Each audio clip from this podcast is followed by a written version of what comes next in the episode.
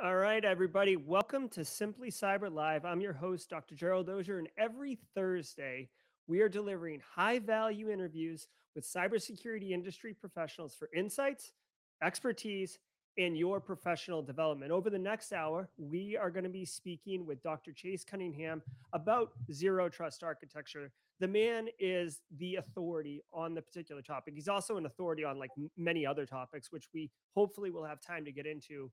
Uh, but we are going to be focusing on zero trust. And just as a little primer, uh, Dr. Chase is a retired Navy cryptologist, so he's definitely in the Navy for you know 20 plus years. Uh, he's got expertise in cyber forensics and analytical operations. He's worked with, you know, pretty much the top uh, three-letter agencies that you'd want to work with if you were in the cyberspace. So NSA, CIA, FBI. Uh, he's a really uh, great guy, and I can't wait to introduce you all to him and get his thoughts on all this. I want to thank you for being here live with us. You guys know the routine if you're regulars. Um, if you have a question, drop it in chat with a capital Q at the beginning so we know that it's for us and we will um, either flag it or we'll answer it right away. Uh, if you're watching on replay, thanks so much. Definitely drop a comment in chat. Let us know you caught it on replay and whether or not uh, you know you had any questions or anything. We'll we'll definitely get into that. So without further ado, let's go get Dr. Cunningham and have a good time.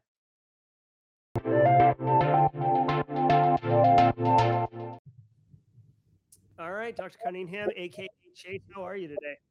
Hey, how are things? Hopefully, uh, hopefully signals coming in clear. I am traveling right now, so I'm in a hotel, which is why there's a bear behind me over there. Yeah. yeah, no, it seems very on brand. It, it's it's, uh, it's it's it's got a rustic vibe to it. So no, it's good. Um, so I gave a little primer in the intro, um, but just so people kind of can set their mind to understand why they should be listening uh, to you around zero trust, among other things that you'll talk to. Can you give us a little bit of about your background and how you came to be a zero trust authority? Well, uh, number one, I'd always say anybody that claims that they're an expert on anything probably is selling you a load of bunk. But I mean, for me, like I'm, I'm just deeply engaged in the space. I believe in strategy. I, I think that we categorically try and solve problems uh, a lot of times the wrong way. We look at technology and not the reality of the problem.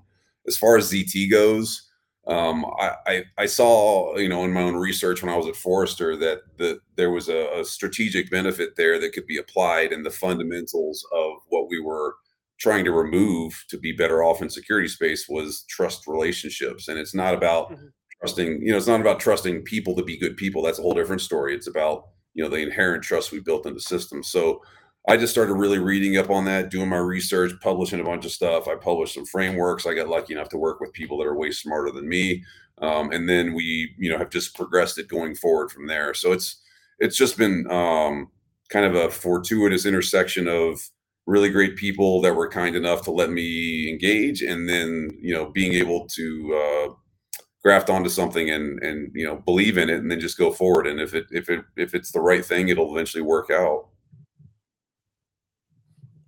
Well, I, I, think it definitely will, and it's definitely the direction we're going. I do want to say from a production issue, uh, chat is telling me that my mic is too low. I have bumped it up, so let me know in chat if you know the audio is is uh, needs to be adjusted again.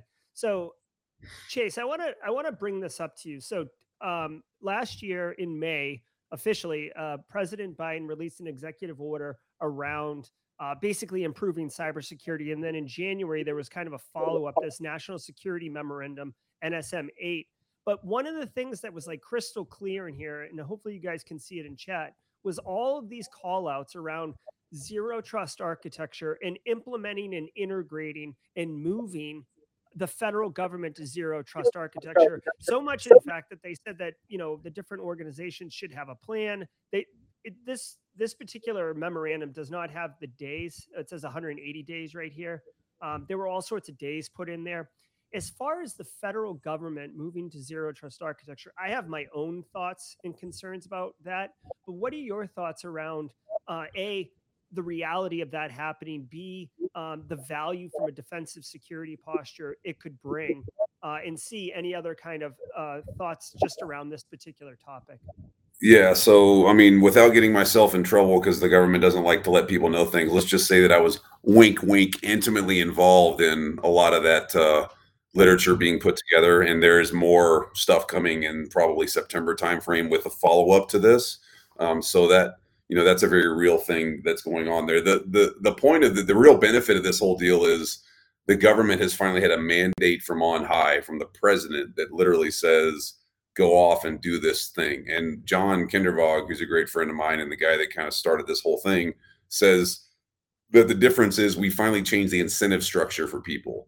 We're not trying to beat them about the skull and say, don't get hacked and here's these penalties and whatever. It's really about like, look, there's a fundamental strategic shift that's going to occur.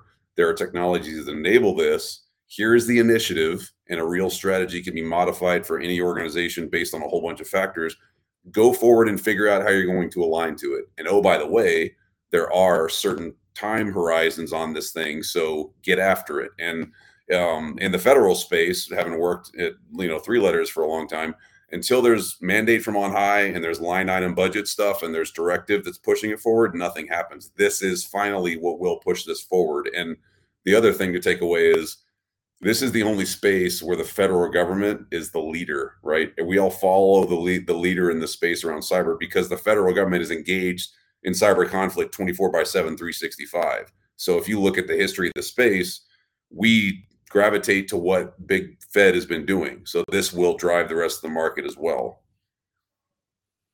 So, as far you just said really quickly there that um, a strategic shift. Now, are you talking about just structure? Are you talking about the approach to the actual technical control implementation for the zero trust? All of the above. Um, really, the whole the whole thing, and it's it's starting, which is the right thing now. The right thing now is that it's starting with the leadership at the top saying, okay, if ZT is the mandate, ZT strategy is available. There's frameworks, there's you know documentation, there's history here. How do we start selecting or leveraging or modifying our technology to enable that approach? Instead of the old way when it used to be, hey, if we buy enough crap and eventually we throw it into the mix correctly, sooner or later we'll be better. And that just doesn't work. Uh, yeah, I, I, would agree. So one of the things that I like the the second I saw this, the, the two things that really jumped out to me were well, there were three things. One was um, uh, threat intelligence sharing, right? Which Jen Easterly over at CISA has been dominating since the, the executive order came out. So I'm going to put a check mark next to that. The next was zero trust and MFA across all of the federal government. Um, with with legacy systems and the way that some of these other agencies are funded and and you know priorities, for lack of a better term, do you think it's like it's practical for this initiative, this executive order to be implemented, you know, wholesale across the board? Or, or, or what do you think those those challenges that some of those organizations are going to have to face? How, how they're going to adjust address it? Well, I mean, the challenge really is that that anytime you do something that's fundamentally different, it's uncomfortable and it requires an investment from people to actually engage in it and then go forward. So that and that's a very real thing. I mean, I I tell people all the time in my workshops, have you ever uh, gone to the gym on January 2nd? Right? There's all the people there January 2nd that this is the year that I get buff. I'm going to be a, you know, super fit and whatever else. Come back on January 30th and what happens? You don't see them anymore, right? Because they they've realized um, it's uncomfortable, it sucks, I don't like this and I have to do this all the time to continue to be successful. That nobody humans just don't want to do that. So that's a, a real requirement that has to happen here. But like I said, there's legislation and there's money to drive this forward, which is changing that. Now, to your point about some of the things that are going to be put in place, like multi factor authentication and threat intelligence sharing and whatever else, a lot of that is already there. And when you really look around, it just hasn't been put into a process and optimized. So that's what's occurring. And the, to your other point about the legacy stuff, there's stuff in the federal government that is, as God is my witness, still mm-hmm. running punch card systems.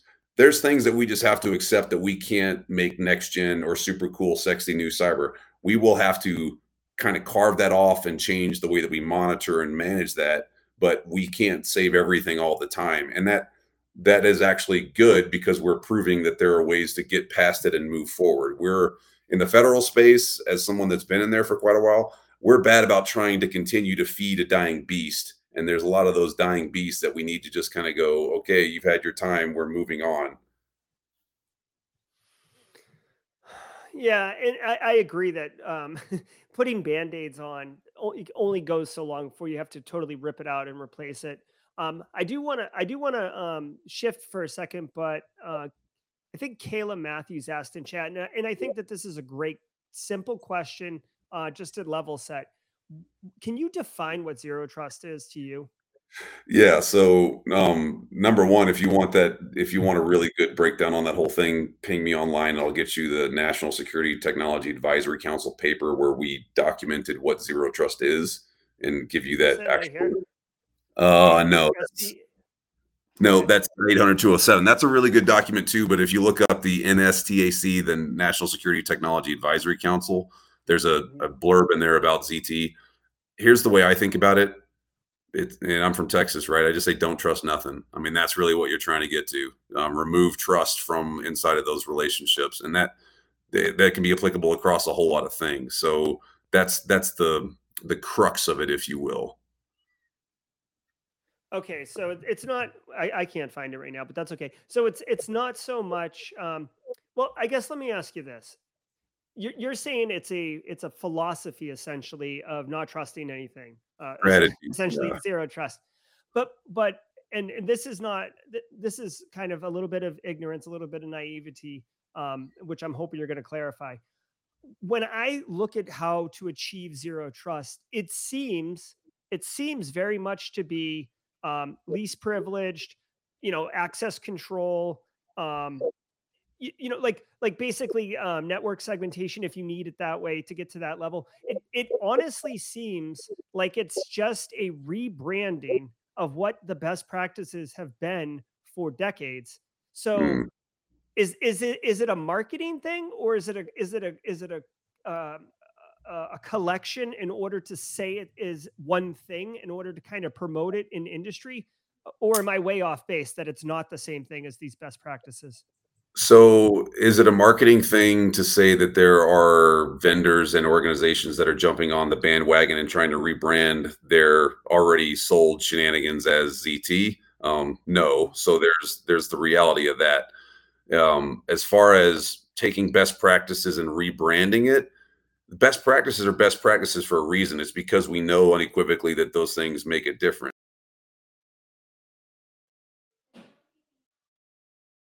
uh-oh It's the difference is when we're talking about these things within best practices, holistically, strategically over time across environment. Instead of saying, I'm gonna have best practices for IAM, I'm gonna have best practices for firewall, I'm gonna have best practices for this. And what you wind up with is a bunch of best practice silos where nothing interoperates and nothing scales.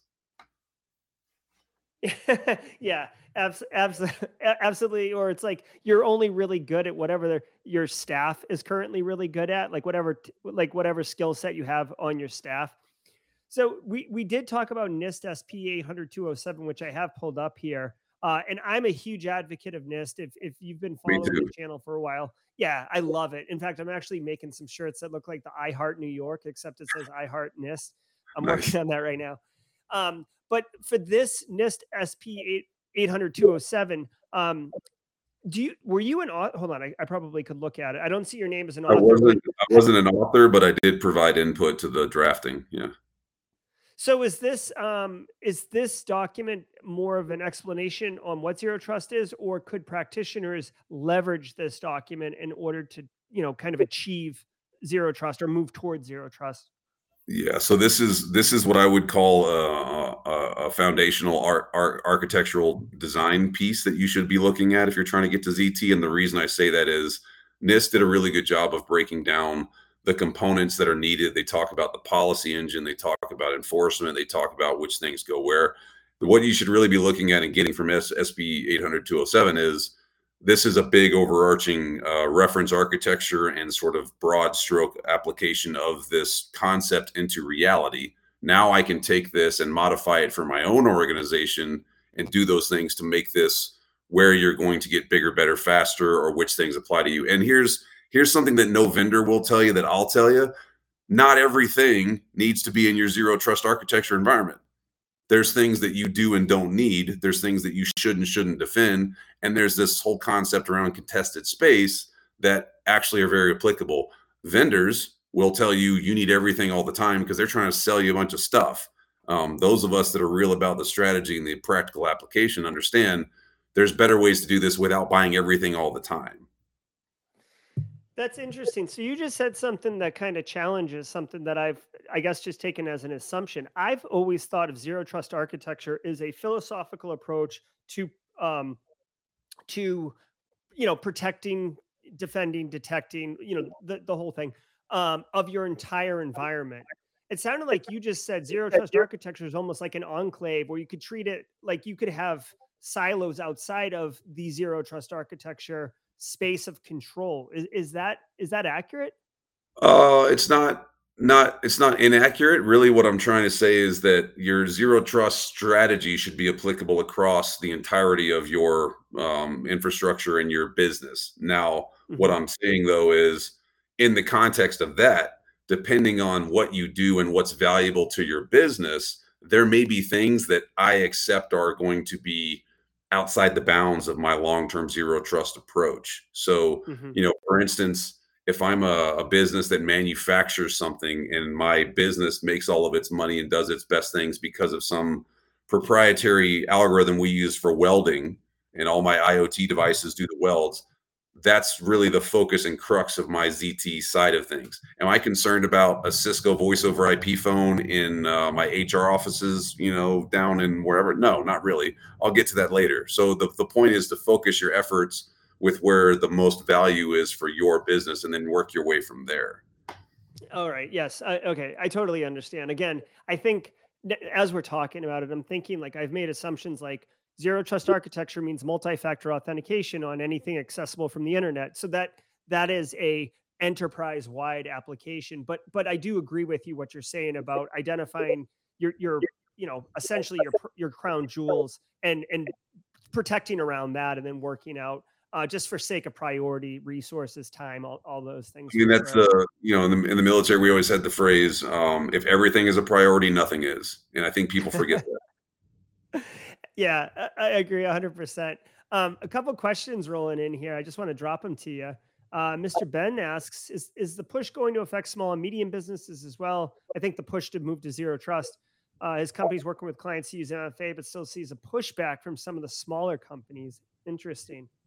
Yeah, you're going to see this moving downstream. And the reason for that is if you look also at the sort of recent history of compromise, the adversaries have started moving downstream because that's the low hanging fruit. And they're looking for those connections that have access to other uh, larger organizations. So, you know, you can even go back and look at CMMC and the other requirements coming from big entities. The other organizations that are out there are going to be affected by this zero trust movement, and they should start figuring out how to leverage it. Now, the good thing is, small and mid-sized businesses actually can do ZT quicker, better, faster than an enterprise. Yeah, yeah, that is one of the benefits of being uh, a bit more nimble and agile. Uh, and I would agree with you 100%. We have seen um, really over the last three years with supply chain being much more in focus and getting explicit uh, consideration. We saw in NIST cybersecurity framework, actually, the, the second version of it had a whole supply chain control family added to it. So um, you're, you're 100% spot on that the supply chain and these downstream entities are going to become in scope. And, and I would argue that fortunately, it sucks that they're pushing back, Mr. Ben, but um, a lot of small businesses are leveraging um, cloud services, software as a service, and you get like you get MFA because of of what they're doing, unless you're running on some 2008 R2 server that doesn't integrate with Azure MFA. But but but anyways, it, it's it's a it's becoming more mainstream. So hopefully you're seeing less of that. Uh, Daniel actually had a comment too for you. Do you believe any organization has fully implemented zero trust across the entirety of the infrastructure in the business? Here's the one that I'll tell you that's probably done it close to the best at the scale that most people would consider to be significant is Google. Um, Google got got their ass handed to them with Op Aurora a few years ago, right? And they basically had to go off and change how they're doing things. So they moved to this model. They call it BeyondCorp. Now they've started to finally call it ZT. But really, what they did was they moved to a zero trust model. They put everything out there where it's supposed to be. They reconfigured. If you're a Google employee, you have certain controls on your machines. They mod, they mandate certain stuff, whatever. And tell me the last time you saw Google with a compromise in the news, right? So, and if you think about the scale that's there, Google has done this pretty well. Now, are they perfect? No. Are they better than most? Yeah. Um, and have they continued to engage in that and work through it? Yeah. And that's what you're trying to do. That's pretty impressive. Like, you know, like you said before, it's easier when you're a small business to to migrate to zero trust. Like Google is a Fortune two company. you know, like that's not that's not easy um, to pull off. So way to go. They Google. do it for all their contractors. They do it for all their third parties. Like they're they've um they've drank as much of the Kool-Aid as anybody could drink. Yeah. Well, you know what? It just goes to show. I, I say this all the time on the morning threat briefing that I do.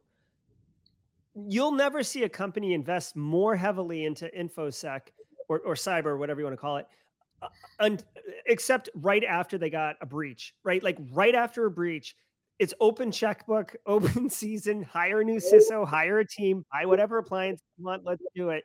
Um, so I guess Op Aurora uh, was, was a seminal event for them. yeah, and you know what's funny too is people had this uh, fear of um, of a breach being actually bad for the company. Statistically speaking, a breach is better for stock value over time than not. So, yeah, yeah, you definitely uh, there's a lot of case study you can go back. I feel I feel like it's typically like three months before it recovers, and then like nine months it's gone up in, in value. So yeah, crazy. Yeah. So um, another question I had for you, you know, when we this is getting really into the weeds though. Like when we talk zero trust, it's all these different controls. Um, MFA, I feel like, is a pretty easy one to implement because there's tons of solutions and and people have done it, and there's a lot of kind of literature on it but least privilege is is one control that i find like fine in a textbook but really difficult in reality because and just for people in chat who are who are not familiar with with this it's it's basically given someone the amount of access that they need to do their job. The problem is in reality I get hired and I'm working directly with Chase, they just say, hey, give him the same access Chase has. But Chase has been here for 20 years and worked in six different departments. And now I have all that access. And no one really goes back and reviews access appropriately because no one complains when they still have access. They only complain when they do not have access. So, so is from a least privilege perspective and really, really trying, like, I want to go all in on zero trust. Like, how do I solve that least privilege uh, conundrum? Yeah, the biggest thing well there's two sides of it. So the biggest thing on the the human user side is to make sure that you have a really good understanding of work roles and what people are doing for the purposes of enabling something in that business. Just like you said, if Chase um, has admin privileges because Chase has been here for 20 years, is Chase an admin? Does he use those things? Is someone, you know, is he is he doing admin work? If not, remove him. And if Chase gets pissed about it, tough Chase, that's not your job, right? So mm-hmm. that's number one. The other piece is to really look at the applications that are being used and make sure that the applications actually have privileged management and have uh, excessive access controls applied to them as well. Because people forget like ransomware shouldn't even be a problem if it wasn't for Windows invoking PowerShell all over the place, right? So if, if you can just like stop PowerPoint from invoking PowerShell, you've eliminated a major threat of ransomware. And that that's like something that people really mix. They'll they'll get the the user role based access control stuff down, but they forget about the applications. Yeah, it's so true. And and you know, you just said something that um, really resonates with me. You said, you know, if if Chase doesn't like it, Chase can uh, you know suck an egg or whatever, or just deal with it. it it's so important it's so like I'm a GRC guy, Chase. Like I came up GRC, I, I talk GRC all the time. Um, and people were like, "Oh, GRC, get out of here with your clipboard, nerd." But like tone at the top and setting policy and and having management committed and bought into it is the only way that you can tell Chase that you're taking their admin access away and it's okay because if you don't have that support you're going to get you're going to get pushback or they're going to call in a political favor and then it, it's it's a hot mess on fire and it, it's mm. it's not good. So yeah I mean, I, I think um, another phrase that I think people should uh, kind of live by. My personal two two cents here is you deserve what you tolerate, and that's in every facet of life, right? So if you're if you're tolerating people griping and moaning that they should have admin access, you deserve it when you get ripped and someone has admin access and they smash you to pieces. So what will you tolerate?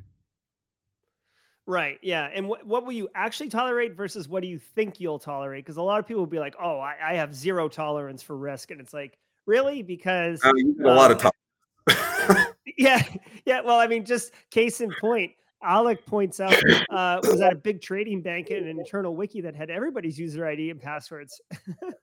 Jesus, so true, so true. Oof. Yeah, so, that would be yeah. so so let me let me uh pivot a little bit here chase and ask you so for i just said that you know i kind of came up grc i've done some blue stuff. Um as far as you know someone who's going to help an organization do zero trust what is what's the kind of role? I mean it sounds more like an engineer role but is it where are you coming from to be someone who's going to be the zero trust engineer or architect or anything um, you know, I think really if you're trying to find like a ZT person, you probably already have somebody in your organization that could do that. I I have yet to run into and I do these workshops with people all over the world. I have yet to run into an organization that was lacking with technology or people willing to dig the ditches and do the work in the trenches that mattered. It's always like you said earlier, it's boiled down to a leadership at the top of the food chain saying this is our strategy. This is what we're going to do. Here's how we're going to lay things out and beginning to march that thing forward and saying, I will drag you kicking and screaming towards success um, because this is the right way to go about solving the problem. So it's, um, you know, pick somebody. You need someone that will lead this thing. But once they're tasked with leading it, that needs to be, uh, they need to be empowered to do so. And do you think do you think that you know you had mentioned earlier that that executive order from Biden is going to cause quite a uh, a shift in what is considered conventional norms? Uh, do, do, is this kind of referring to what you're talking about, where you're getting that push that it's going to this is happening and we're going now? Yeah, I mean the the fact that you see the the freight train rolling and you've got people that can finally say, you know, you can take a breath and finally go, "Oh, thank God there's there's from on high, like literally the highest office in the country. This individual says this is what we need to do and we need to start going it. It gives you the gravitas to help push that forward. So if you if you were an organization or someone's, you know, in chat and they're like, "Oh, like this sounds pretty smart. Like I should you know bring zero trust uh, to to the business. How how difficult or how realistic or what are some of the challenges with an organization that's traditional today? You know, maybe it has cloud services and stuff or hybrid, uh, moving to a true zero trust architecture, right? Because I know Google did it, but Google has you know a lot of money and some of the best talent in the country, well, in the world, frankly. So you know they might be atypical. Yeah, no, I and what I advise people all the time, the first thing that you do is you do an actual red team, and I mean a full-on red team op. And why would you do that? Well, if your purpose in security is to defend the enterprise, you can't game the system and do some kind of Mickey Mouse pen test and GRC it. No offense, Gerald, and then say that you're good to go because you checked a box and you ran a scan on a IP address. Run a real red team. Let them go at you like the adversary would go. See what they find and then call that your baseline for okay this is where we know that there's immediate gaps that would cause a compromise. Let's start working on from those going forward. And what you will find is going to be the stuff that you thought was not really an issue and that you could get to it later that's what they're going to use to cause those compromises. And it's the difference between having a real understanding of the reality of your current posture to guessing and thinking that you've got a good understanding of it. Because a red team, a bad guy, whatever you want to call it, they'll find things and use things that you thought were not consequential, and that that's where you're weakest. So I say, folks, start there, and then from there, use kind of the historical approach of what uh, what causes compromises and apply controls there. I mean, in, it doesn't necessarily always have to be like beat you to death, hardcore red team, even though I think that that's a great way. Do a red team slash blue team, purple team thing, um, something along the lines of at least be realistic about it and start with an op that you know that there's going to be an outcome that you can plan around. Well, I, I do agree that a red team op uh, is definitely going to uncover the true uh, gaps in your organization because compliance is fine, but no one really implements anything consistently 100% across all systems and processes. Um, but just from a you know, like like so when I go into uh, businesses, and I've only I've only had like the CISO role twice, but like when I go in, I'm going to build a program or I'm going to take the existing one and, and, and fix it. But to me, before I even start looking at three year roadmaps and doing all this other stuff, it's like there, to me, there's like absolute must have controls in place. Multi factor, for example, is one of those. Like I don't I don't need to do a baseline assessment. I don't need to do anything. We need to get MFA in place now because it's just too much of a risk. With zero trust architecture, is there anything that's like like so you said do the red team up, but I mean, is there anything that's like okay, guys, like I'm here day one. Like, let's just we'll schedule the red team for three months from now, but we got to get this done now. Like, what what is this in that in that scenario? I mean, for me, the first thing I want to know is where's the data that's of most value for the business, right? What do we make our money off of? What is our super cool formula for Coca Cola, whatever you want to call it? Whatever that IP is that we are responsible for and that would ding us the most, I want to know where that is and I want to know what isolation is around it. And that includes things like you're talking about access management, firewalls, segmentation, isolation, those things, visibility. And I want to start from there. So let's call that our uh, our Alamo, right? Even though things didn't work out well for the guys and gals in the Alamo, but let's just say that that's our Alamo, and Ben McGeegan working our way forward from there. And if you if you if to your point, if you don't have that and you can't get that answer, that's a pretty unequivocal uh, statement that we don't really know what we're defending anyway. Yeah, no, that's a that's a good point. I, I I, I really do like MFA. I've kind of like I guess I was really under the impression. I'm a huge fan of MFA. Like I agree with you. MFA should be everywhere, but just from experience, um, the issue that I do run into is you could MFA everything, and you still, if you don't know where the actual core of it is and what you're defending and the value proposition within that, you're going to have a hard mm-hmm. time continuing to justify what you're doing and why you're doing it as you put new things into place. Yeah, yeah. I guess as you ask for budget and as you add friction to processes, that'll that definitely becomes a problem. Um, what what about um situations where the crown jewels, especially with like manufacturing companies, the crown jewels are on legacy tech, you know, or OT, which you're not going to get MFA. What is your uh, recommendation for achieving zero trust in those kind of environments? So I've got a really good one for this. So I did a workshop with the Library of Congress, and this is un- unclassified. So the Library of Congress still has category systems that actually take care of books and patents and things like that that run off of punch card systems, and they're still running right now today in 2022. Now the question.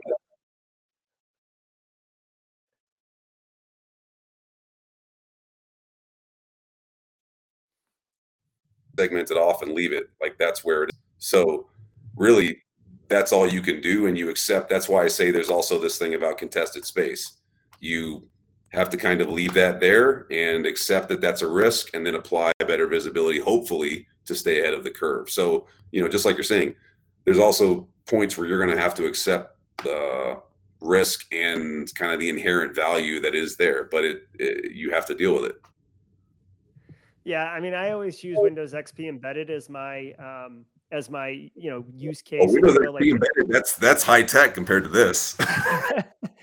well, seriously, I, I never really thought. I mean, I feel like almost like your your threat model is is a better situation with punch cards because no one has the you almost need physical access and then b you have to have the knowledge to know what to do with it unless you're just going to try to destroy it um but yeah that's that's going back a ways man like like when you walked into that were you like excuse me what oh well unfortunately uh, they they brought me on the project and then they said yeah this is our first problem to solve and i was like oh if i would have known that i'm not taking this project. Seriously? Oh my god that's that is that's something else dude. Wow.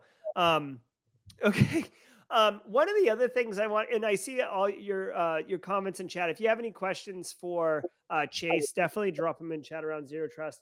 I did want to uh, pivot just for a second to make sure that we got to it. We can come back to zero trust if it makes sense, but um, a lot of people may not know this, but Chase is actually the author. I know you can't really see it here on a um, a, a, a, a text, if you will, or a book on cyber warfare, truth tactics, and strategies. Which, Chase, I don't know if you know this, but right now on Humble Bundle, you can get your book for $1 and my book, like This is my book. This is your book. So the the timeliness of us doing this talk is is hilarious. Uh, maybe cool. we could get Dil- Dylan Barker from Malware Analysis Techniques to come on stream with us and, and uh, represent. But a- anyways, the point is that Chase wrote a book um, on cyber warfare, which if you want, I'll drop a link in chat for the humble bundle. You can buy both our books for a buck. We'll each get 30 cents. Um, so, so uh, as far as cyber warfare goes, the book is called Truth, Tactics, and Strategies. I, I was I really wanted to ask you. I know what tactics are. I know what strategies are. When it says cyber warfare truth, what are you referring to there?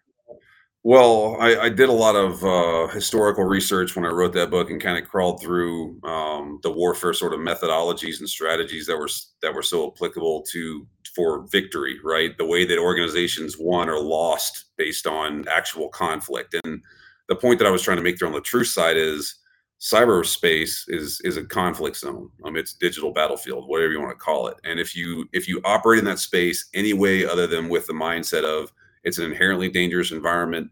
Everyone is on the same battlefield, and at any one moment, some stray round could take you out.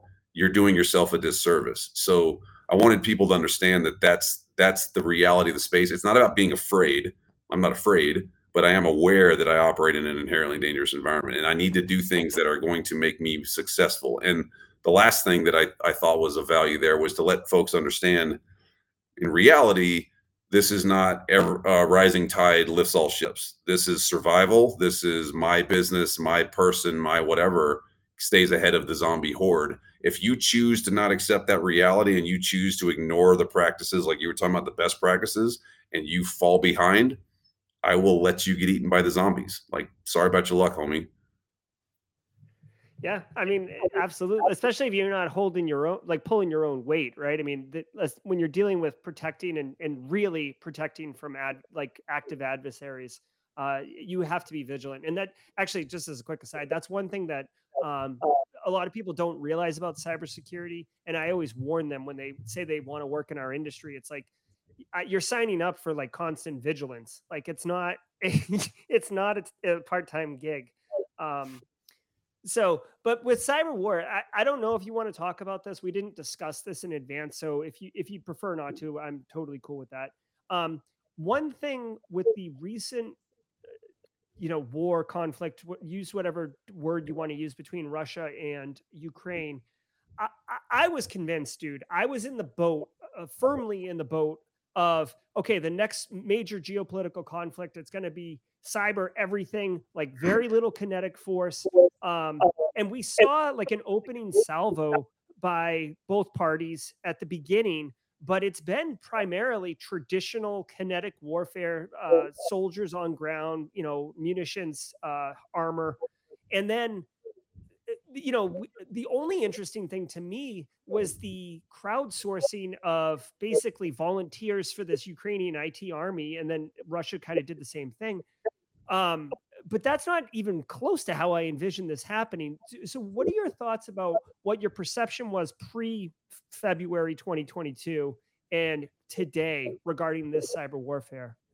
Well, I mean, I think um, the biggest thing to take away is that, and I said this a long time ago, um, that cyber warfare is the bridge between espionage and kinetic combat, and that's what we saw, right? So you, you've seen espionage going on for a long time. You've seen Russia poking and prodding around, kind of putting their you know games in place and doing what they could to build um, financial resources, et cetera, and whatever else. And then they went and said, okay, we've done enough espionage. Let's launch some stuff and see what works and where we can cause degradation of services, et cetera.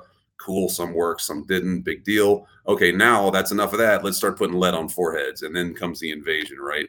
And that that was basically what we should probably primarily expect. Now the the tangent on that is that what you'll see in future conflicts is that that bridge time between espionage and kinetic combat is going to get exponentially longer and it will continue to step up and step up and step up. So this was kind of a i would call it lukewarm cyber conflict thingy.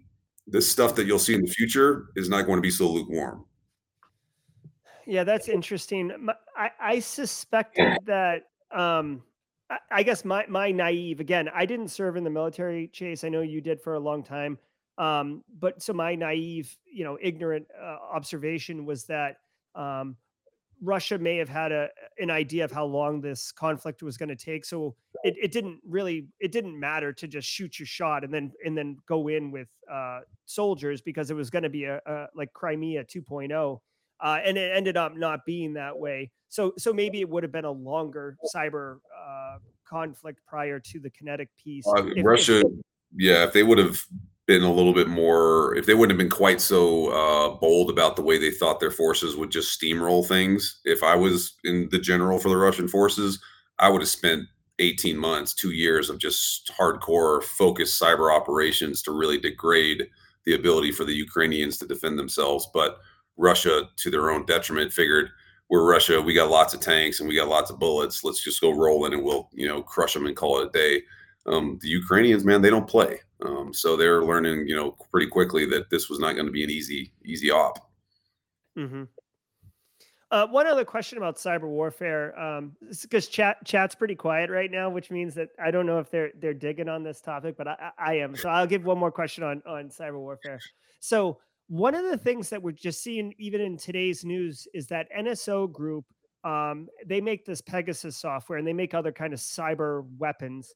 Um, and they're selling them all over the place and they're getting kind of caught with their hand in the cookie jar cyber weapons are you don't need an army you don't need to be a first world power or have you know huge gdp in order to have one of these weapons um, and we're seeing some of these other countries like iran uh, india you know et cetera et cetera um, start to do uh, kind of first world nation state threat apt type type stuff do you think with just the the the the interesting kind of format of what the munition is, for lack of a better term, in a cyber war capability, that there will be more players on the on the global board, if you will, uh, for these type of conflicts. Even even the kind of like just fire and forget, not knowing whether it'll work.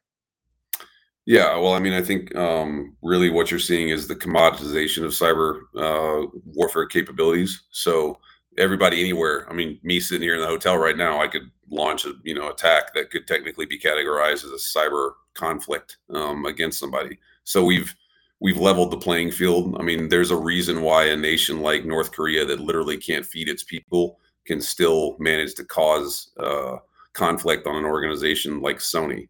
I mean, that that's what we're we're dealing with now. As we continue to become more connected in our businesses and our lives are more dependent on digital space, the uh, the growth of uh, the outcome there gets even more significant. So it's you know it's again I don't ever want anybody to ever be afraid, but they should be aware that this is where things are going and what's going to happen. Um, and it's also in, in reality not necessarily a totally bad thing if you have digital conflict because that means human lives are not being lost at the scale they would be in an actual combat situation. Mm-hmm. Uh, f- final question, and Greg Gregory Jones asked, asked a question here about why don't we just hit him with Stuxnet? I'll kind of, um, I'm not sure who he means by them uh, saying that, but but one thing I, I I'll kind of make this a broader question. You know, you said 18 to 24 months of kind of espionage, uh, flying under the radar, doing intel, kind of knocking out critical infrastructure and stuff like that. Um, when you say the next cyber conflict, do, are, do you think it will be focused on more um, you know kind of tr- traditional IT infrastructure the way that we saw kind of Russia knock out different government agencies or do you think it'll be heavily focused on ICS and, and kind of energy and power and stuff like that Nope, it's actually going to happen around the midterms in the next presidential election, where you're going to see China and Russia and these other organizations are going to try and cause massive influence operations, and they're going to make us question the reality um, of this of what we're going on. Psychological operations in warfare is actually mm-hmm. probably infinitely more valuable than trying to do actual engagement. So you know, watch as things pick up around the midterms of the next election, and um, you're going to see influence operations exponentially increase. And the the thing that's really rough about that, right, is I can put controls in place that would stop an exploit from being successful I can't fix people from not buying whatever crap is shoved down their throat. And that's going to be way more concerning. And you throw in things like deep fakes and social media and some of those, all of a sudden it gets really nasty really fast.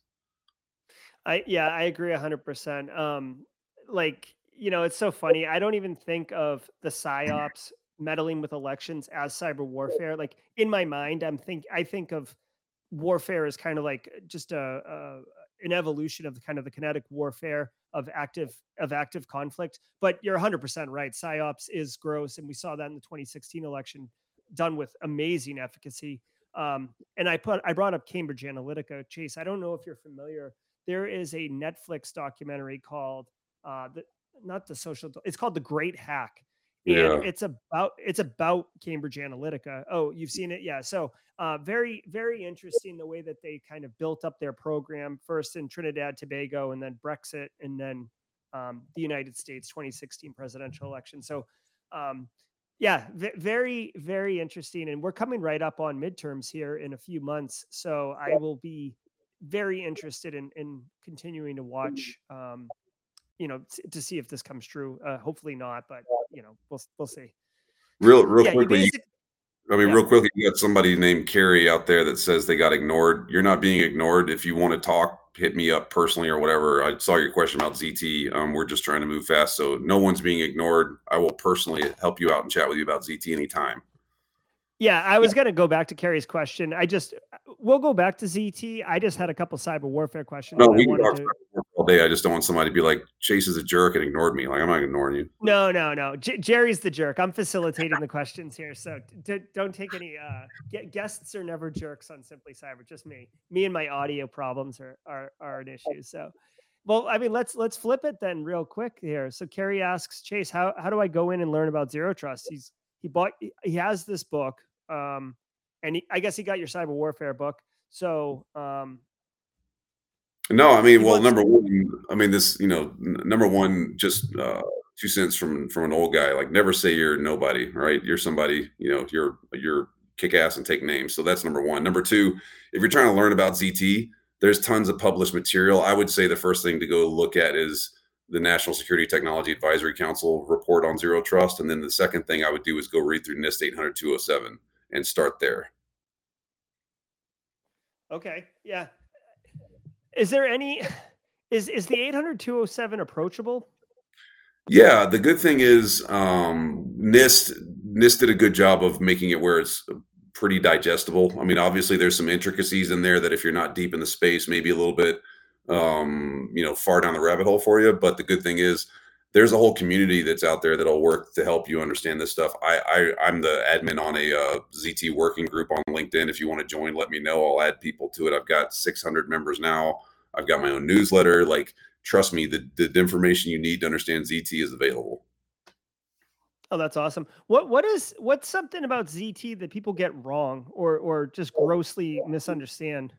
I mean, I think number one is that number one is that it's a technology that you can buy zero trust. I think that's the biggest thing. Um, and the vendors are, Yeah. you know, the vendors are doing that, uh, throwing it out there all the time because they found a nice hot button to dig at. But really, um, the other misconception is that zero trust is uh, is one thing. I mean, this is strategy. This is long term. It requires a focus, uh, you know, effort, etc. Those types of things. So you know just just understand that um, and anyone says that they'll sell you a zt solution mm, yeah Well, I, I, hold on. I, it's it's tough to see here, but like I googled zero trust vendors, and this Oh, is a list of the 15 best, right? So CrowdStrike sells zero trust, Cisco sells zero trust. Akamai Intelligent Edge. Yeah, I, I I agree 100% that it is not a rack and stack appliance that you, you you know you stroke a check and you're done. Which and to be I, i mean I would perfectly fair there's some vendors that have very good solutions and platforms that are well aligned to enable zero trust period point blank end of story absolutely however just understand that there uh, that there's not a there's no sauron there's no one ring to rule them all that is turn this thing on and thou art zt Yeah, and I think this actually highlights. Uh, so this is a whatever, like a hot take that I have. I'm curious on your uh, perspective on it. So, in my experience, you know, the Information Security Office via the CISO interfaces with the business. The business doesn't care about uh, technology, doesn't care about whatever. The business cares about making money. So, business leaders typically they would they love to stroke a check right? Like if you can get budget they'll love to stroke a check because in their mind they're just buying the solution and and moving forward. Solution and they hear that they need to move to zero trust or whatever they're, they're excited to do it. It's difficult when you're saying we need to hire you know we need to hire two staff members. We need to you know introduce some policy to change that nobody like we can't have our engineers remote accessing into the environment like anymore. This has to stop and that's not a, a, check you can stroke and it becomes very difficult to move the business in that direction unless you just had a hack uh, what what do you, what's your experience in dealing with that from from the business side yeah, well, I mean, the, the, that's that's uh, pretty common for business side, right? They're always looking for what can I get? How do I fix this fastest? What will be the thing that I buy? Like you said, that that all of a sudden chick chock ching and I'm on and I go about my day, and that's just not how this is going to work. Um, I mean, the very nature of technology means that someone will be able to reverse it and use it for purposes outside of the bounds of which it was constructed for. So um, it, it, it, you know, I think that that's where the leadership component of this comes in and making sure that if you're going to be running this thing, that you are uh, well armed, well educated, and well versed in the the methods and madness that you need to bring to bear to get this across the finish line. And you know, um, a lot of it too, I think, is also being able to say, and I, I tell people this in my workshops all the time. Um, if we're going to look at buying a new solution, actually, part of my requirements in my workshops are if we're going to buy a new solution, I need you to tell me what else we're getting rid of and why. Don't come to me and ask me for don't come to me and ask me for another IAM solution if you don't tell me which one's better and which IAM I can get rid of. Yeah, unless there's a gap, right? I mean, does it ever happen where they're trying to buy something to fill a gap? If there's a gap. Usually, I will. My my position is okay. That's an identified gap. We don't have a solution for it right now. That's actually a good thing. Let's get to that at the end of this cycle rather than right now in the middle of it. Yeah, I like that. So, so you mentioned a couple times already that you run workshops. Is this through your Ericom uh, gig or is this through like a private thing? And and and, and I guess ultimately, I want to know what are the workshops and who are they for? So I do a whole bunch of different stuff for different purposes. Um, I actually do a lot of pro bono work with small businesses and organizations that can't afford to have a big time, high power security consultant come in and help them figure out how to do these things. I've done it for battered women's shelters. I've done it for homeless centers. I've done it for libraries, like those types of organizations. So that's one side of it. And the other piece is I do have my own LLC and I do do a lot of advisory and consulting work with folks that are trying to work how to sell zero trust ethically and then organizations that are trying to employ zero trust for their business. And and I, I sit in there and just kind of act as a, uh, a guide, counsel, advisor, whatever you want to call it, to help them push that stuff. And most of the time, for the businesses that are trying to engage in ZT for themselves, they're looking for somebody to come in and kind of go, okay, this makes sense. We're not being asked to do another thing in security space. So you're, you know, I kind of operate there as that uh, independent third party, you know, uh, as far as the value proposition. Mm-hmm. Is there any is there any um, like shortcoming of zero trust? Right, because it's because like whenever you're gonna do something or, or adopt some uh, approach or philosophy, there's usually pros and cons, right? Like I love NIST cybersecurity framework, but it's not perfect.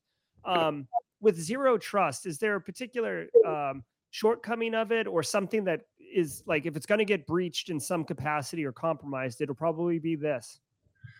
Well, I think the the real shortcoming is that people understand very quickly that this is going to require um, a concerted effort over time, and it's it's difficult to sell uh, a long term solution to people that are looking for an immediate fix. And you know that's, that's going to be something that you have to work your way through. And the, the other thing too that I that I have to remind people of is, and this is exactly what you're saying, where I've had CEOs and boards go, well, when we get to ZT, we're good. We'll never be breached. I'm like, no, you'll you'll still have breaches. You'll still have compromise. And they say, well, why the hell are we doing the ZT thing? It's like that's the assumed breach. That's a part of ZT. It's will we be able to deal with it, respond to it, and move on past it quicker.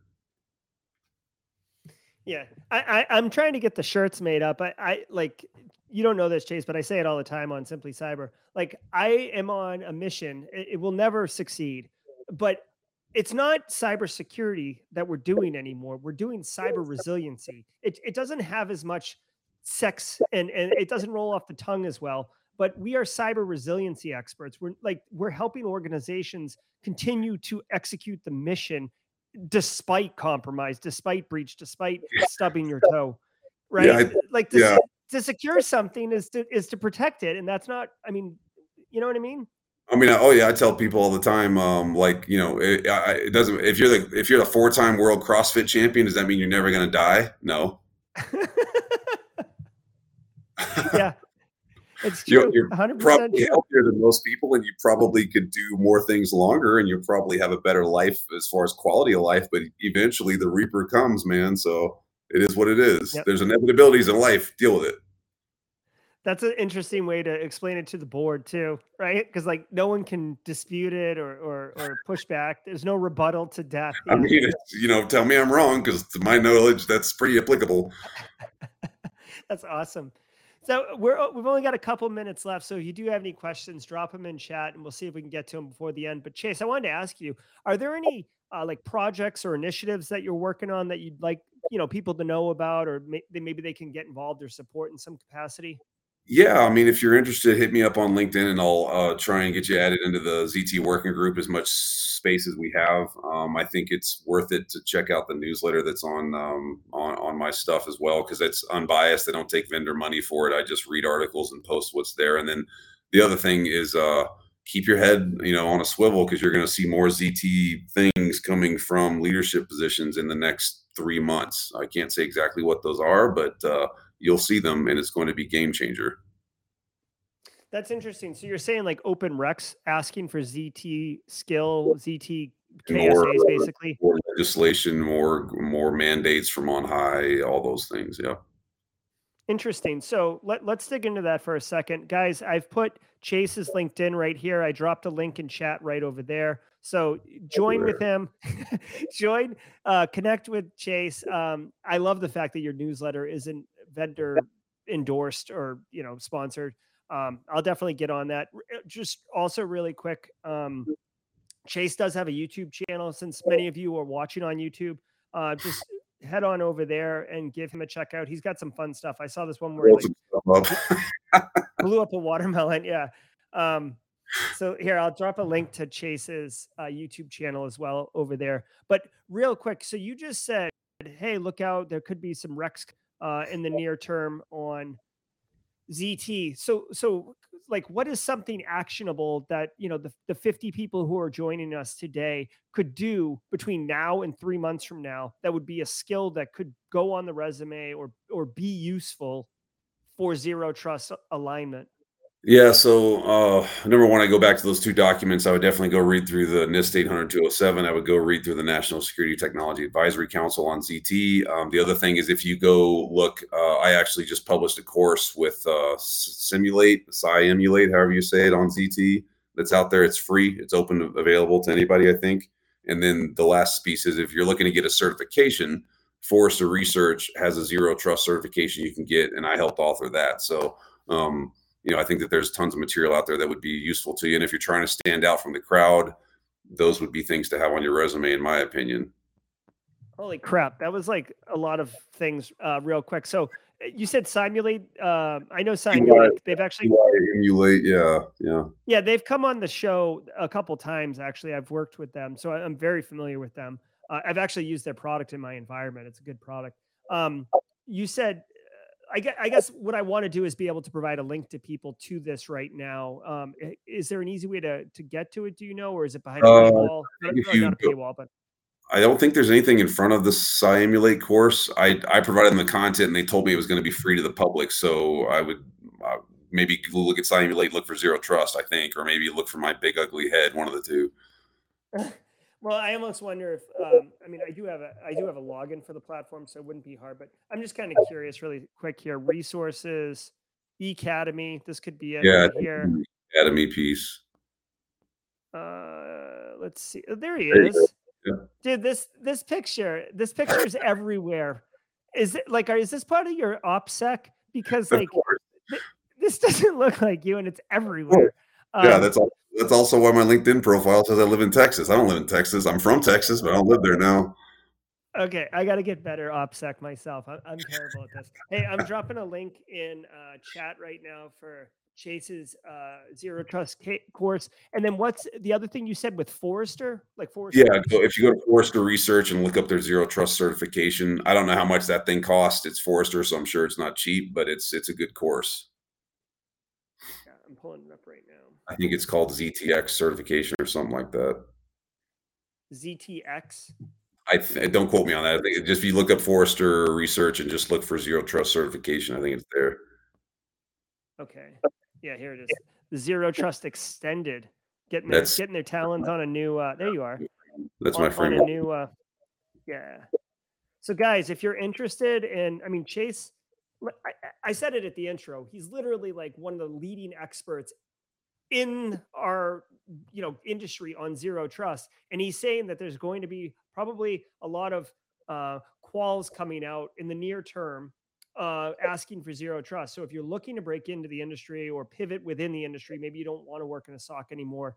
This right here, this could be useful to you along with that Cymulate Academy that I dropped a link for. The the only other one I'll throw out there is if you go to HyperQube, H Y P E R Q U B E dot I O. Um, I'm going to be authoring some virtual labs on there for ZT. Um, and, uh, you know, that'll be available to people as well. So you'll actually be able to go in and look at ZT configurations in a real virtual system. Yeah, actually, I'm glad you reminded me about that. Um, I I had a call with this guy too, um, and like we, I, really nice guy, smart guy. I actually played with this platform. I'm glad you brought this up because I I actually forgot about this platform. I it's just too much going on. But um, yeah, I'm I'm literally uh, in the middle of building out a, uh, a small business environment in there to go off and do some ZT work in. So that stuff's going to get published in there, and people can go play with the actual infrastructure yeah, I'm looking at it right now. I, so it's not available yet, right? No, give me another month. Okay, cool. Yeah, you can see I was in here playing with with a lab, like building a blueprint lab myself. So, um, cool. Yeah, guys, I'll drop a link to this too in chat. Chase just dropping so much knowledge bombs and value uh, right on the way out the door. Yeah, I live. Uh, I live. I live to serve. That's what I tell my kids. I love it, dude. I love it. All right, so we're we're just about at time. Uh, I want to thank. Um, hold on, real quick. Carrie did ask one quick question. I said get your questions in. He wants to know if computer networking skills uh, that he's sharpening up does that work with zero trust? Yeah, for sure. I mean, I think um, that's one reason why I'm trying to put these virtual laboratories together so that you can go in there and actually change stuff up and see what the difference looks like between a ZT environment and non-ZT environment, and the the good thing is, uh, you know, anybody that tells you they have all the answers, they're wrong. I, I Google stuff all the time. Like, you know, you'll find somebody smarter than you. So just ask the question. Absolutely. Yeah. That's, that's another like uh, real truth. Uh, you know, you and I have been doing this for a long time, have a lot of formal education. And I, I personally can say that I only know a sliver of what's going on in the whole space. So yeah, uh, stay humble. Uh, real quick, just from a production perspective, Sonia asked, "How does she get access to all the that we're posting?" Sonia, I see you're on LinkedIn. Come over to Simply Cyber's YouTube channel, and you'll see all the chat there with all the links, and you'll be able to click on it. So just go over to YouTube, and it's uh, Simply Cyber. You can see the link in the top right on the banner card, uh, like way at the top on the header. Um, also, Chase, I don't know about if you know about this, but Professor Black Ops said that AWS actually has a ton of ZTA uh, labs on the free tier that you can take advantage of. I think that certainly would be uh, marketable. Um, I feel like our industry right now, it's like less about higher ed and more about practical skill application, you know. All right, so that's going to do it. Chase, any final thoughts before uh, we say goodbye to everybody and uh, and thank you for your time today. Well, number one, thanks for having me on here. Number two, um, you know, understand ZT is a, a strategy and a, an approach, and it's not a product. And then number three, if I can help anybody with anything, ZT or otherwise, please connect with me because uh, you know I, I, I joke about saying live to serve, but um, I I believe my purpose on this planet is to help others. So if I can, I will. Awesome. Thank you so much, and definitely chat. Take advantage of that. Uh, Chase, I've been working with him for probably six months now, on and off, and uh, just a wonderful guy. And he's like, this is legit. What he's saying is legit. Uh, I hope you guys got value out of this. Uh, that does it for you know this week's episode of Simply Cyber Live. I want to give a special thanks to Chase Cunningham for all the knowledge and value and and and your time. I mean, you're traveling and you made time for us. Really appreciate that. If you yeah, enjoyed the interview. Yeah, yeah, no, your your hunting lodge uh, there uh, on the ranch. Um, if you enjoyed the interview, uh, give us subscribe to Simply Cyber to make sure you, that you get made aware of all the great uh, Thursday night guest interviews that we do, just like tonight with Chase. Uh, we do also, if you don't know, you're new here, every morning at 8 a.m., we do a live daily threat briefing uh, to give you the knowledge to be able to go forward and kick butt all day at work, or if you're trying to break in the industry. I guarantee you, you're going to get asked, how do you stay current on cybersecurity? And like, that's a great way to answer the question. Uh, so, yeah, we'll see you tomorrow at 8 a.m. Chase, thanks so much. It was great having you today. Thanks much. God bless. All right. Cheers, everybody.